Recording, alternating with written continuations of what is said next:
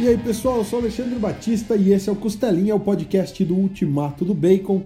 E hoje a gente vai falar especialmente da HQ de Noel Stevenson, Nimona ou Naimona, como vocês preferirem. Uma HQ que ganhou o Eisner né, em 2016 e que estava esses dias aí, na verdade já tem um tempo, em que ela vem ganhando promoções aí. Parece que a Intrínseca tá querendo liquidar a HQ. Não, a gente não sabe se vai sair edição nova, mas a real é que é uma HQ que tem um volume considerável de páginas e ela tava esses dias por 16, 9 reais, 15, 20 reais. Então, assim, quem ficou de olho em Nimona conseguiu pegar ela por um bom preço. Então, realmente tentando esgotar a tiragem. Eu acredito que é para uma nova edição da, da HQ. Mas antes de eu começar a falar, sem dar trégua, como eu sempre faço, vamos chamar aqui para conversar com a gente João Pedro Maia. Salve JP, tudo certo, cara?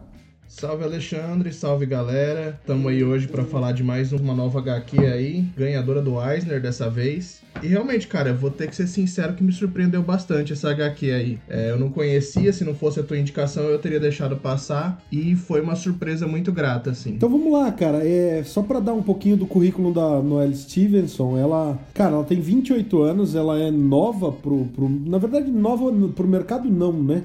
Mercado de quadrinhos tem uma galera que começa aí com 16, 17 anos. Mas ela começou essa série na internet, né? A, a, série de Nimona começou na internet e depois de ter ganhado o Eisner, ela fez a série Lumberjanes, que também é outra que é super famosa, assim. A Lumberjanes também ganhou o Eisner e ela é uma das criadoras do reboot da She-Ra, galera. Que tem um monte de gente que odeia e tem uma galera que é apaixonadíssima. Então, é, divide opiniões aí esse reboot da She-Ra. Então, só para dar uma posição aí para quem é, não sabe quem é Noelle Stevenson, esse é o currículo dela, ela é americana, né? Então, bora falar de Nimona, cara. Eu me surpreendi também, eu, não, eu sabia que tinha ganhado o Eisner e sabia que era muito indicado, mas eu não, não fazia ideia do que se tratava.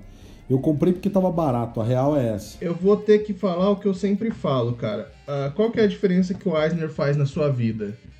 Entendeu? Qual que é a diferença que o, que o Eisner. Eu sempre falo isso do Oscar, né? Mas agora estamos falando do Eisner, né?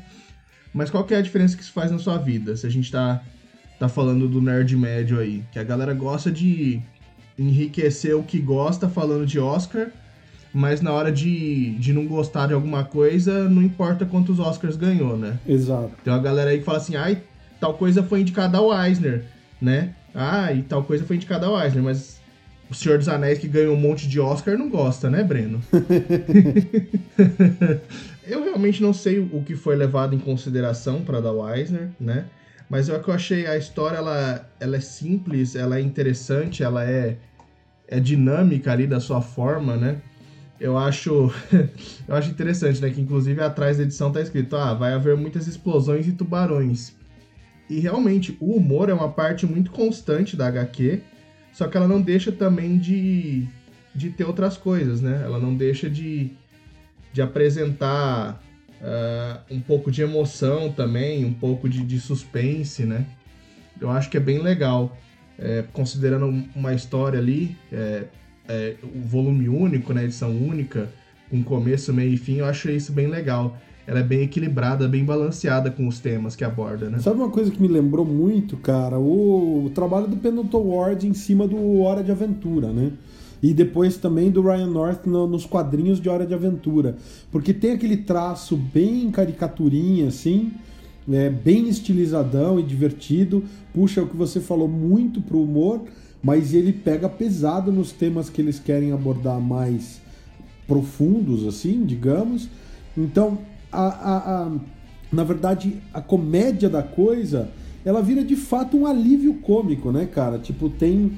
A, piadinha é para você quebrar aquele clima de tensão que certos assuntos mais pesados tratam, né? E, cara, extremamente metafórico. Eu achei incrível a forma como ela trabalha as metáforas ali. O Nimona é de 2015, ganhou o Eisner em 2016, né? E hoje, no dia que a gente tá gravando, ele tá 14 reais na americanas.com. Eu paguei 16 na Amazon, mas no Book Friday bateu 9 na Amazon, 9 reais. E tem quase, tem quase 300 páginas, é isso, JP? Por aí, cara. Deixa eu confirmar que eu tô com ele aqui na mão. Tem. Ah, 271, mas já tá lá com um pouquinho de extra já. Né, já tem aqueles extrinhas no final. É, 200, é, aqui o catálogo diz 272, é totalmente colorido, então assim, é, não é capa dura, tá, galera? É brochura, ele tem um formato que nem livro mesmo, sabe? E é. Eu, pô, material, pelo menos da parte editorial, achei muito bem feito. Eu não gosto muito da, da das letrinhas, mas são as, as, a fonte tenta imitar é, o letreiramento original da Noelle Stevenson. Então acho bacana isso, respeitar a obra original, apesar de que para mim que já estou ficando velho, ficando mais cego, as letrinhas são pequenininhas e complicadas de ler. Eu já tô que nem aqueles velhão, cara, precisando de, de letra grande para poder não. ler. Não, não brinca não, Alexandre, porque eu peguei o Wednesday Comics aqui para ler. Puta merda, eu vou precisar de uma lupa, porque eu não consigo me aproximar bastante. A página é gigante. A página é muito grande, verdade. Mas assim, eu não tenho que reclamar da letra, cara, porque eu ainda acho mais interessante do que, por exemplo, algumas escolhas de, de fonte, por exemplo, para algumas HQs do Thor, entendeu? É, que em algumas, além da, da fala rebuscada dele, né? Que é aquele lance meio né, medieval mesmo, escolhiam umas letras que, pelo amor de Deus. Ou então, por exemplo, para alguns personagens mais vilanescos, demônios, espíritos, que a galera começa a, colocar umas letras muito rebuscadas, que eu acho que realmente fica complicado de ler. Tem uns personagens, por exemplo, do. Eles puxam aquela escrita gótica, fica pesadíssimo para ler, né, Sim. né, cara? O, por exemplo, no, no Lanterna Verde tem alguns personagens lá que a, a, escolha de fonte realmente me incomoda um pouco. Eu, eu cogito pular. Mas é, cara, é, é, eu achei interessante, na verdade. Eu não achei tão difícil assim para ler. Até porque ele é pequenininho, para chegar perto da, da cara é muito mais fácil que o Wednesday Comics. Mas ficou bem legal. O traço, falando também do desenho, eu, eu achei muito legal. Ele é bem, bem cartunesco, bem caricato. Eu achei que casa muito bem com, com a proposta da história. E realmente, cara, ficou. É, é um trabalho bem legal, assim, da autora, né? E, e muito bom também da, da, da intrínseca de, de trazer, né? O mais próximo possível. Cara, eu achei bacana demais isso e gosto muito da história. Acho que tem sim um viés é, que o pessoal que puta, fica enchendo o saco com isso vai falar: ah, é um viés esquerdista, isso, isso, isso, aquilo. Galera, calma lá, sabe? Vamos, vamos parar de querer polarizar tudo, porque assim Bastou falar, ah, é uma história do Pantera Negra escrito pelo Ta-Nehisi Coates. Ah, então é uma coisa extremamente politizada porque tem um herói negro escrito por um negro e falando de assuntos negros. Ah, meu Deus, é de esquerda. Calma, galera, sabe? Nem tudo é nem tudo é discurso panfletário, nem tudo é bandeiras para um lado ou para o outro. Então, menos, sabe? Então, galera, é assim, vamos tentar ser um pouco menos polarizado, ler a história, ver o que eles estão tentando, né, o que os autores estão tentando. Lembrar que é uma mulher que está escrevendo, então é óbvio que ela parte do ponto de vista feminino, cara. Então ela vai escrever uma história que está mais em sintonia com aquilo que ela acha bacana, os leitores dela que partiram da página dela de porque começou como webcomics. Então assim, eh, se você começa a ler e dá uma lida e fala, pô, não é para mim, Beleza, cara. Vai dar o teu dinheiro para outro, para outro foco, vai ler o Doutrinador ou o Destro do Luciano Cunha, entendeu? Vai atrás ou, sei lá, vai o Punisher. Lembrando que o Punisher por muito tempo foi escrito pela Gayle Simone, que é uma baita ativista do feminismo e caramba. Então assim, entendam, é, são produtos. Você compra aquilo que você quer ler só que você não precisa vir na internet e apedrejar o negócio só porque não é o que você gosta. A gente tá falando de Limona porque realmente é muito bom, é muito bem escrito. E infelizmente algumas pessoas vão querer se apegar a detalhes que, ah, eu não gosto disso, não gosto daquilo. E não dá para falar mais da HQ sem abrir para spoilers. Eu não consigo, pelo menos, JP. Então, quer falar mais alguma coisa antes de abrir para spoiler? Não? Cara, eu acho que a galera tem que calar um pouco da boca, prestar um pouco mais atenção no que tá lendo, porque depois que eu vi uma desgraça que tiver a capacidade de criar uma página chamada Mutantes de Direita, Entendeu? Aí você pensa que a pessoa realmente nunca teve a capacidade de abrir uma HQ dos X-Men, né? Mas é isso, cara.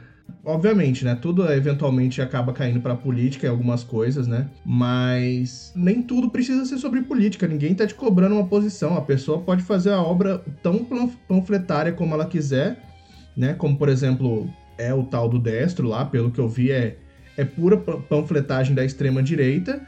Mas tudo bem, cara eu poderia ler sem nenhum problema. Não, você não precisa ler um panfleto e concordar ou discordar. Só leia, vê o que te agrada.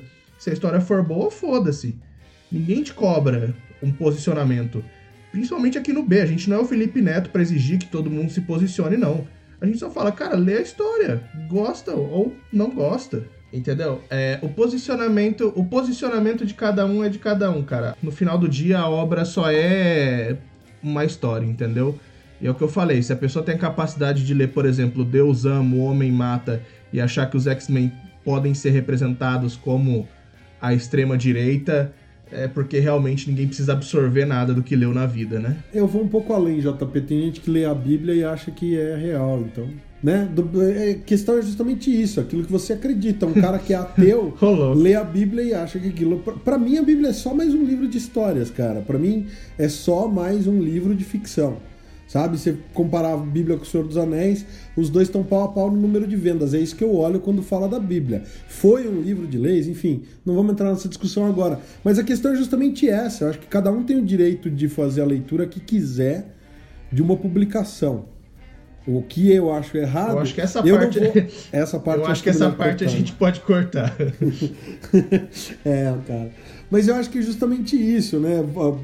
Cada um tem direito de acreditar no que quer. E eu não vou, por, justamente por não ter uma, uma visão religiosa igual a de outras pessoas, eu não vou lá na porta da sua igreja falar: olha, você está sendo burro de acreditar em coisas que não deveria. Enfim. É, mas em compensação, os evangélicos atacam lá, porque eu frequento um, um terreiro de umbanda.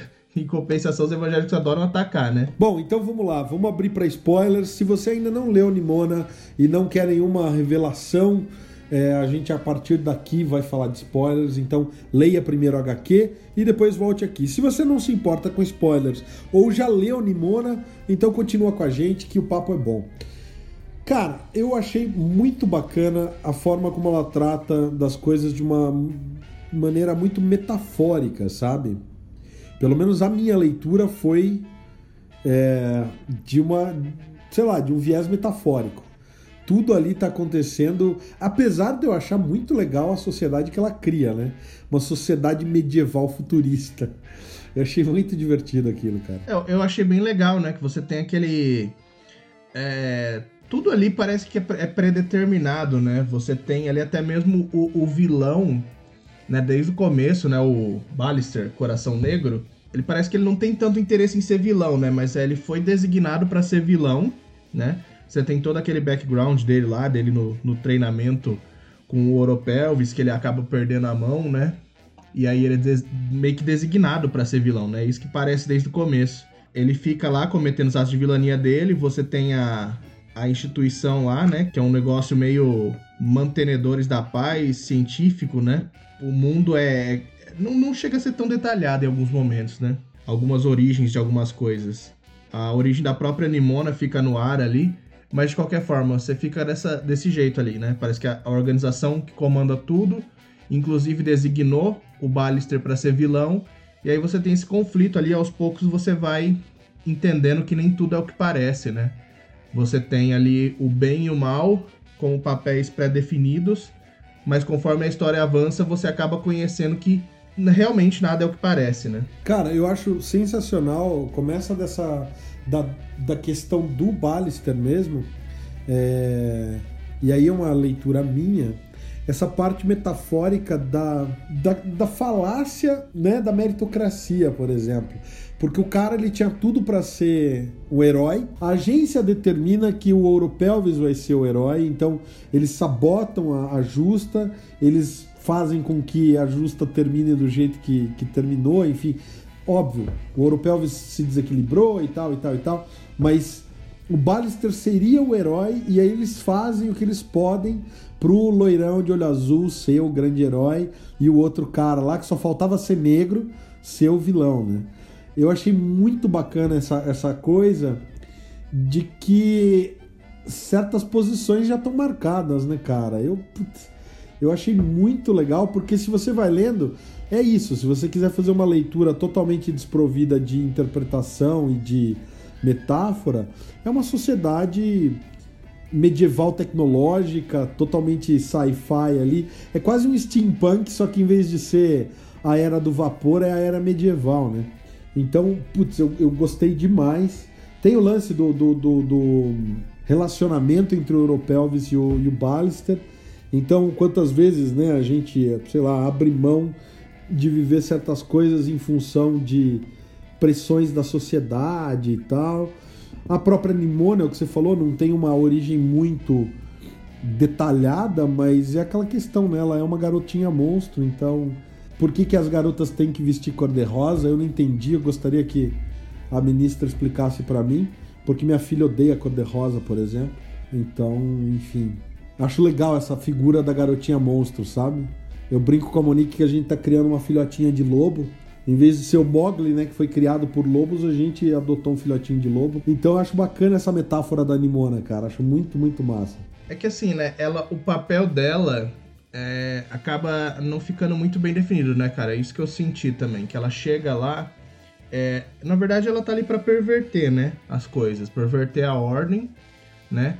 E isso é só o que fica claro ao mesmo tempo. Só que aí uh, parece que você divide as tramas, né? Você tem a Nimona tentando encontrar o lugar dela, o Ballister tentando entender o que, está acontecendo, você tem o Oropelvis acordando para a vida, você tem a, a agência de manutenção da ordem lá mostrando as verdadeiras garras, né? E aí no final das contas, a história da, da própria Nimona parece que não não anda, entendeu? No final, quando ela. É, tem vários acontecimentos, né? Não vamos estragar tudo exatamente assim, mas aí parece que no final ela acaba uh, servindo mais ao propósito do Ballister do que sendo a própria personagem, né? Eu achei que faltou um final a mais pra Nimona para ela poder uh, se encontrar melhor do que como ficou, sabe? Ah, eu não sei, JP. Eu, eu para mim, eu interpretei de outra maneira. Eu acho que eu, da forma como as coisas terminam, eu acho que é justamente aquilo do tipo, quando ela chega, né, a primeira página é ela, oi, eu fui mandado para ser sua sidekick. Ela quer ser, ela quer encontrar um lugar para ela, uma família, sei lá o que. Ela tá, ela tá querendo um lugar para ela na sociedade de uma forma geral, né? E eu acho que no final, a questão como foi, inclusive com aquela ceninha lá, que é quase uma cena pós-créditos ali, né, do hospital, eu acho que assim, ok, ela entendeu que o Ballister não tinha, né, nada a ver com o que aconteceu, ela perdoou, mas ela agora tá seguindo o caminho dela, entendeu? Porque é justamente isso, ela chega para perverter tudo, porque a visão que ela tem é essa visão, né, do, do sei lá, ela vai para extremos, né? Ela é extrema, ela é uma garotinha monstro. Só que isso talvez não esteja errado, entendeu? Quer dizer, para ela viver ali naquela sociedade, tá errado. Só que aquela questão que eu, eu falo sempre, né, cara?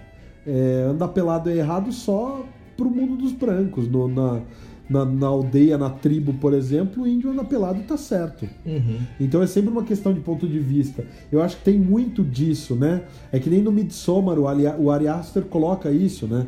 Quer dizer, numa sociedade nórdica lá que os caras continuam mantendo tradições, né, que vêm das antigas tribos pagãs. O que, que é certo e o que, que é errado? Para eles é errado viver que nem os americanos que se entopem de comprimido, não tem diálogo na família, todo mundo se odeia, mas vive junto, tá todo mundo em depressão e querendo se matar. Enquanto eles ali estão tomando vários ácidos, curtindo a natureza, tá errado consumir droga? Depende do ponto de vista, você entendeu? Tipo, eu não tô dizendo, não é uma opinião minha, tá? Tô falando a respeito do do viés do Midsommar, uhum. que é o filme do Ari Aster, para quem não sabe. É, confira lá, tem o ultimato do, do filme lá no Ultimato do Bacon. E eu acho que o Nimona faz um pouco isso a hora que ela traz essa personagem que é uma garota monstro e a gente não sabe exatamente a origem é aquela questão, ela quer ver sangue, ela quer matar, ela quer provocar o caos, ela quer ser uma vilã nas últimas consequências. Porque essa é a realidade que ela viveu desde pequena, entendeu? Do tipo.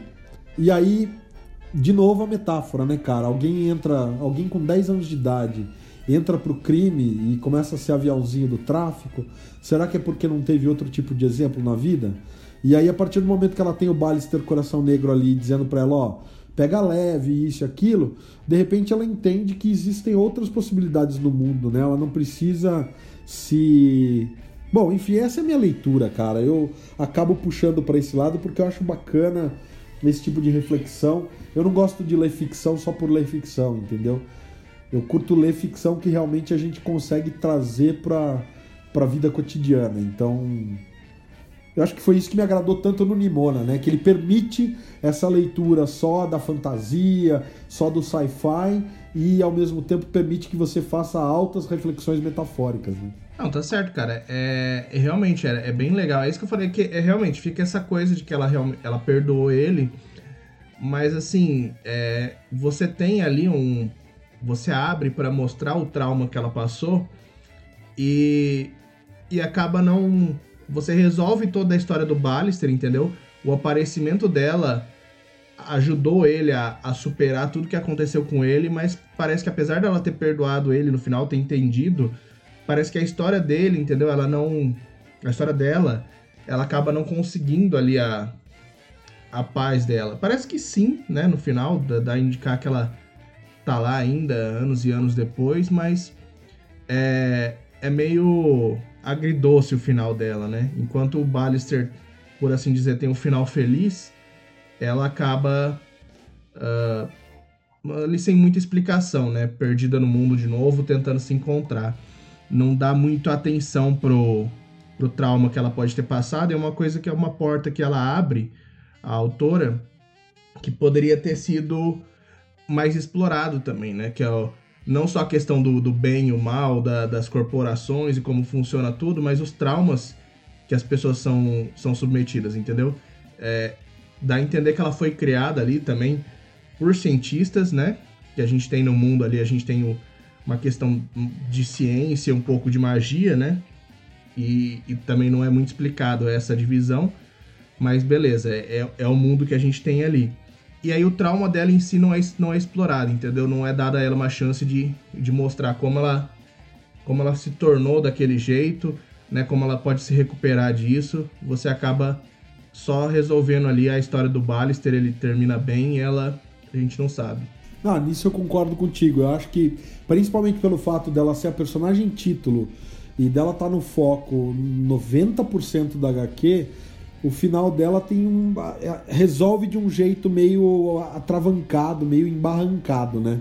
Parece que assim dá uma certa sensação de que a autora não tinha muito claro o que ela queria para Nimona e aí ela falou assim: "Ah, então aconteceu isso", né? Eu nisso eu concordo contigo. Acho que eu gosto de ter uma interpretação desse final aberto, mas de fato, comparado com todos os outros personagens, é, a Nimona é a que tem o final menos satisfatório, digamos assim. Gosto de pensar que é porque ela talvez estivesse pensando em dar sequência. Como a gente já tá aí, já tem 5 anos da HQ e não tem sequência até agora, e ela partiu firme e forte pro Lumberjanes. Lumberjanes tem mais de um volume, né? Acho que são seis até agora, ou quatro, não sei. E ela já tá na Xirra, enfim. Dá a impressão de que de fato não vai ter mais continuação, né? Da, da Nimona. Foi só isso e acabou, né? Pois é. Então, é, podia ter terminado de uma forma um pouquinho mais amarradinha, assim, concordo. Não é ruim, tá, galera? O, a história do Nimona, ela é muito boa. Ela tem todo esse lance, é, esse debate ideológico, realmente. Mas é, é, isso que fica faltando, entendeu? Quando ela abre a porta para falar sobre o passado da Nimona, que tem toda ali uma história que poderia ser contada, acaba ficando no ar isso, entendeu? Você fica ali na história do Ballister, do Oropelvis, a, a magia, a ciência, o, o que, que é o bem, o que, que é o mal, né? A organização que mantém o, o bem, na verdade, também é responsável por selecionar o mal ali, e ao mesmo tempo estão criando armas, né? Fica um negócio meio que é, é, esse debate aí do que está sendo feito, o que, não está sendo feito, né? O que precisa ser combatido, o que não. E, e não vai muito para frente isso, né? Cara, eu tenho a impressão de que ela tinha planejado sequências, tá? Eu nunca li nada a respeito, mas quando você vê, por exemplo, aquela historinha de background lá, o Natal na, na, na agência, né? Que mostra o passado do Oropelvis e do, do Ballister. E eles passando o Natal lá na agência, os dois como órfãos e tal. E aí, cara, tem essa coisa do passado da Nimona que não é muito explorado. Tem a cientista ali que eu achei ela dos personagens a que tem o menor desenvolvimento. Ela parece, ela tem pouco desenvolvimento, mas dá para ver que ela seria uma coadjuvante de peso se a Noelle Stevenson desse um pouquinho mais de páginas para ela, para mostrar um pouquinho mais de, de passado daquela cientista que toma chá lá. Acho ótima a personagem, mas eu queria ver mais, entendeu? Então a impressão que dá é que ela tinha ideia de dar sequência. Cinco anos depois, não é impossível, porque a menina tem 28 anos, né? É, é uma mulher de 28 anos, então ela é bem nova para dizer, né? Alan Moore tá com 70 e continua produzindo. Então, embora ele tivesse se aposentado de quadrinhos, ele segue produzindo. Então, eu acho que dá pra gente até ter esperança. Mas, de fato, tá demorando, né? Uma sequência tá demorando. É aquela questão, né, cara? A cientista lá, ela ela é o deus ex da, da coisa, né? Porque ela ela aparece ali, beleza, depois ela, ela volta no final para ajudar a salvar o dia e tudo mais, só que é, é, completamente estranho ela, né? Ela vem do nada, né? Você só é apresentado ela para não ficar mais estranho ainda quando ele corre até ela no final, né? Porque ela não tem background, não tem nada. Ela realmente só foi colocada ali para ter essa solução fácil no final, para não ter que realmente você não ter que tirar do, do chapéu, não cair do céu literalmente a resposta do problema no final. É essa impressão que fica, entendeu? Concordo. Ela foi colocada ali simplesmente para ter uma para não falar assim, o cara, opa, é isso. Não, peraí. Ah, não, eu vi lá atrás essa moça aqui, ela fez isso e isso vai resolver esse problema que a gente tem agora. É, é, só isso, entendeu? Isso fica muito raso. Mas de toda forma, eu acho que assim, é, fica raso, concordo contigo. Mas de toda forma, ainda assim, ela é uma personagem interessante, né? Daria para ter sido feito uma coisa. Sim, mas justamente, ela, ela poderia ter sido muito aproveitada. É bem interessante ela, mas é que realmente ela é, é fica muito fora porque justamente ela só foi apresentada. É uma personagem interessante, mas realmente colocaram ali só pra ter uma desculpa no final, entendeu? Não, não desenvolveram muita coisa dela. E a personagem, com pouco que você vê dela, você Sim. vê que ela é interessante. Afinal, ela, te, ela teve que ser bem criada para servir ali, caber na, naquele ponto, né? Que ela, ela, ia ser necessária. Mas e aí, JP? Últimas considerações pra gente encerrar o podcast de Nimona. Você recomenda? Você acha que vale a pena? Acha que quem perdeu a promoção é, perdeu? Diga lá. Cara, eu acho que assim, eu acho que o Diego vai surtar quando ouvir esse podcast, que a gente mencionou a política, e não foi a política dele. Mas eu acho que a, a, a, galera deveria sim dar uma chance pra Nimona, porque é o que eu falei, independente da sua visão política, do que você acha certo ou errado, é uma boa história. Você pode ler e não entender porcaria nenhuma, você, eu acho que ela ainda vai ser divertida mesmo assim, né? Se você tiver um pouquinho mais de capacidade cerebral e conseguir tirar algum proveito da história, melhor ainda para você, mas se não, tudo bem, cara, a gente não vai julgar. Mas é sim uma história que merece ser lida, né?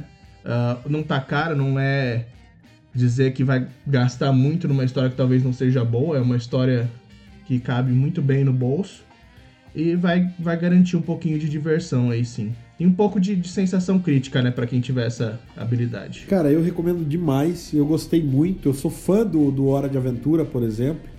Acho incrível o que eles fazem, por exemplo, o Correio Gelado.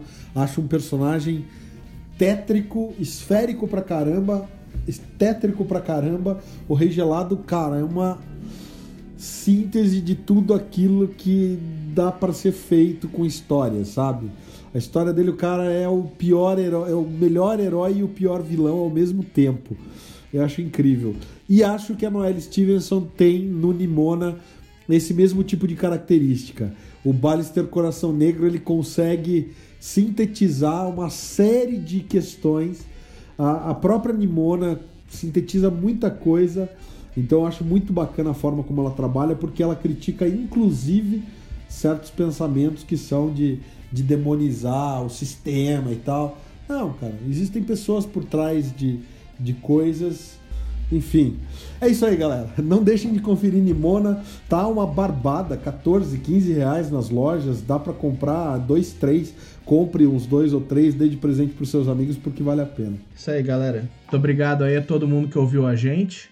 Quem, quem se sentiu ofendido com alguma dos nossos posicionamentos, se que a gente não tá aqui para agradar ninguém. Não, porque eu sou conhecido por xingar todo mundo, né? O dia que, eu, que a gente gravou do Star Wars, que eu xinguei meio mundo. Mas é isso, cara. É, é uma história boa, tá barato. Deem uma chance e Diego, né? Então é isso aí, galera. Semana que vem tem mais costelinha para vocês. Obrigado por ouvirem até agora. Não deixem de conferir os vídeos do Sobrecapa e as matérias lá em ultimatodobacon.com. Se tiverem alguma sugestão, entrem nas redes sociais, deixa lá com a gente nas mensagens. A gente sempre escuta o que vocês estão querendo ouvir ou saber. E até semana que vem. Valeu!